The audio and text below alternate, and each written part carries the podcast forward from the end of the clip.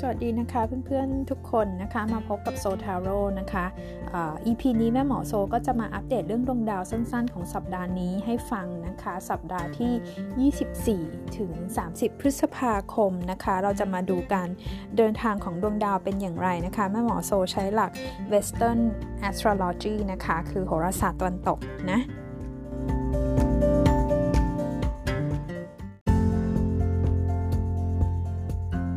สุดท้ายของเดือนพฤษภาแล้วแล้วเดี๋ยวเราก็จะเปลี่ยนเดือนแล้วนะคะ ตอนนี้ดาวอาทิตย์นะคะเขาก็ย้ายจากราศีพฤษภนะคะธาตุดินเข้าไปสู่ราศีมิถุนแล้วนะคะเป็นธาตุลมนะคะ ซึ่งมันก็จะเป็นสัญลักษณ์ของการเปลี่ยนราศีของแต่ละเดือนนั่นเองนะคะ แต่สัปดาห์ที่จะกำลังจะถึงนี้นะคะมันก็จะมีในปรากฏการเรื่องดวงดาวเนี่ยก็จะมีใหญ่ ๆ อยู่ 2 อันนะคะ ตั้งแต่วันนี้นะ23 พฤษภาคมนะคะดาวพุธเนี่ยจะทำมุมฉากนะคะกับดาวเนปจูนในราศีมีนนะคะซึ่งมุมฉากเนี่ยมันเป็นมุมตึงเครียดนะคะอะไรที่มันฉากกันสแควร์มันคือเป็นฉากมันบีบกันมันมันมีความตึงเครียดนะคะเพราะฉะนั้นเนี่ยมันจะส่งผลสามารถส่งผลถึงอิทธิพล ในเรื่องของความคิด แล้วก็การสื่อสารการพูดจาของเราได้นะคะ บางครั้งมันจะรู้สึกว่าเออช่วงเนี้ยเรา มีหลายเรื่องให้ต้องคิดอยู่ในหัวของเรานะคะเนปจูนมันเป็นดาวที่มันเป็นดาวในเชิงแฟนตาซีนะคะเป็นดาว dreamy ฝันฝันนะคะมันก็จริง ๆ แล้วเนี่ยมันจะโดดเด่นในเรื่องของการคิดในเชิงใช้ความคิดสร้างสรรค์การจินตนาการต่างๆนะคะ แต่พอเขาทำมุมที่ไม่ดีกับดาวแห่งการสื่อสารคือดาวพุธเนี่ย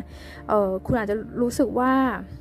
บางครั้งเนี่ยหัวสมองเรานะคะเบรนของเราเนี่ยมันถูกแอตแทกด้วยความคิดต่างๆ มันหลั่งไหลพรั่งพรูจนบางทีเรารู้สึกเหนื่อย เคยเป็นไหมฮะแบบว่าคิดความคิดไหลมาเยอะมากเลยจนเหนื่อย จนมันแบบแคชอัพไม่ทันนะคะมันเรียบเรียงไม่ทัน มัน process มันเรียบเรียงกระบวนการอะไรต่างๆ ไม่ทันนะคะมันก็จะละลาสมองเราได้นะคะมันยังพูดถึงความสับสนได้ด้วยนะคะความสับสนทางความคิดการไม่รู้ว่าจะเริ่มหยิบตรงไหนมาทำมาจับมามาตีความก่อนอะไรประมาณนี้ได้นะคะเพราะฉะนั้นนะคะในช่วงที่ดาวพุธมันทำมุมฉากกับเนปจูนเนี่ยก็จะต้องแม่หมอคิดว่าทริคอันนึงที่จะทำให้เพื่อนๆเนี่ย ไม่คิดมากแล้วก็หลุดออกมาจาก headspace ของเราได้นะคะหนึ่งก็คือการหายใจเข้าลึกๆนะคะเวลาเราจะพูดหรือเราจะคิดอะไรเราสึกว่าเอ้ยเหมือนเหมือนบอกว่าความคิดเราเยอะมากเลยนะคะมันเขาให้ practice mindfulness นะคะหรือการนั่งสมาธิการหายใจเข้าลึกๆ การคิดให้ช้าลง การผ่อนสเต็ปให้ช้าลงหน่อยจะช่วยทำให้คุณเนี่ยมีสติขึ้นมาได้ง่ายขึ้นในการจัดการเรื่องต่างๆ อันที่ 2 ช่วงนี้ก็จะต้องระวังในเรื่องของการพูดหรือการสื่อสารนะคะมันเข้าใจผิดกันได้ง่าย หรือว่าถ้าบางครั้งเนี่ยเราทำอะไรที่รวดเร็วเกินไปนะคะพุธกับเนปจูนเขาอยู่เขามาเล็งกันเนี่ยเขามาทำมุมฉากกันเนี่ยบางครั้งเราตกหล่นในรายละเอียดนะคะเราไม่ได้ตรวจทานให้เรียบร้อยนะคะข้อสัญญา อีเมล ข้อตกลงการพูดจาตกลงกันว่าอย่างนี้บางครั้งเราลืมไปก็ได้นะคะ หรือเราไม่เห็นนะ่ะมันมี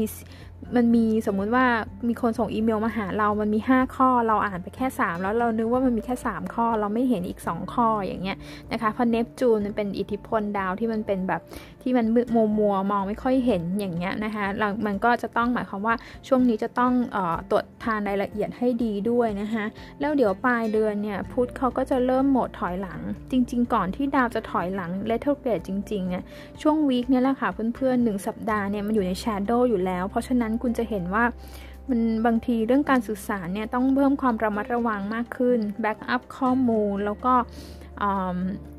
ต้องเหมือนกับใจเย็นๆด้วยนะคะบางทีมีใครมาพูดกับเรา แล้วมันไม่เข้าหูอะ่ะมันจะเข้าใจผิดกันได้ง่ายด้วยนะคะแล้วก็วันที่ 26 พฤษภาคมนะคะจะเกิดฟูมูลูน่าอีคลิปส์ในราศีธนูนะคะ ฟูมูลูน่าอีคลิปส์ในราศีธนูเนี่ยนะคะมันก็คือปรากฏการฟูมูลแหละ แต่มันมีลูน่าอีคลิปเสริมเข้าไปนะคะมันจะจะเป็นอิทธิพล Impact ของเขาก็จะมากเข้มข้นยิ่งขึ้นนะคะ สิ่งที่มันเกิดขึ้นในช่วงที่เกิดฟูมูลูน่าอีคลิปส์ฟูมูลคือพระจันทร์เต็มดวงใช่ไหมคะมันหมายถึงการจบการสิ้นสุด การตกตะกอนทางความคิด การมาถึงจุดที่มันฟูมูลคือสว่างที่สุด ถึงจุดที่มันเอาละเรารู้ละว่าเรามันจะไปต่อหรือมันจะยังไงดีนะคะเนาะมันจะเป็นจุดคลี่คลายจุดให้เราได้ตัดสินใจนะคะอิทธิพลของเขาจะยาวนานไปประมาณ 6 เดือนนะคะก็ค่อนข้างที่จะเป็นพลังที่เข้มข้นนะคะฟูมูในราศีธนูรอบนี้จะส่งผลอิทธิพลเป็นพิเศษกับคนที่เกิดในช่วงต้นองศานะ0ถึง10 องศานะคะถ้าจำไม่ผิดอะประมาณเนี้ย0ถึง10 องศาในราศี mutable sign ได้แก่มิถุน มิถุน มีมิถุน มีธนู มีราศีมีน แล้วก็ราศีกันนะคะสี่ราศีนี้จะรู้สึกถึงอิทธิพลของฟูมูล ในราศีธนูมากเป็นพิเศษนะคะถามว่าอิทธิพลคืออะไรนะคะก็คืออิทธิพลในเรื่องของความคิดความเชื่อของคุณนะคะเมื่อก่อนเราอาจจะมองมีมุมมองอย่างนี้นะคะมีความเชื่อแบบนี้ belief ของเรานะคะศรัทธาหรือมุมมองที่เรามีต่อชีวิตต่อการงานต่อความสัมพันธ์อย่างเงี้ยนะคะมันจะเริ่มเห็นอะไรมากขึ้นมันอาจจะเปลี่ยนไปได้นะคะ อาจจะมีการปรับการเปลี่ยน เพราะว่าเล็งขั้วที่เขาเล็งกันคือธนู ธนูกับมิถุนเนี่ยนะคะหลักการก็ง่าย ๆเลยนะคะที่แนะนำก็คือว่าอย่าไปยึดติดกับสิ่งเดิมๆ อย่าไปยึดติดกับมุมมองเก่าๆ ตอนนี้หลายสิ่งหลายอย่างรอบตัวเรานะมันเปลี่ยนมันพัฒนาไปเรื่อยๆนะคะ เมื่อเมื่อก่อนนี้คุณอาจจะเชื่ออย่างหนึ่ง แต่วันนี้บริบททางสังคมมันเปลี่ยนไปแล้ว บริบททางความรักความสัมพันธ์ของเรามันเปลี่ยนไปแล้ว เราอาจจะเปลี่ยนแนวคิดของเรา อาจจะเปลี่ยนมุมมองของเราไปเชื่ออีกแบบหนึ่งที่มันตอบโจทย์กว่า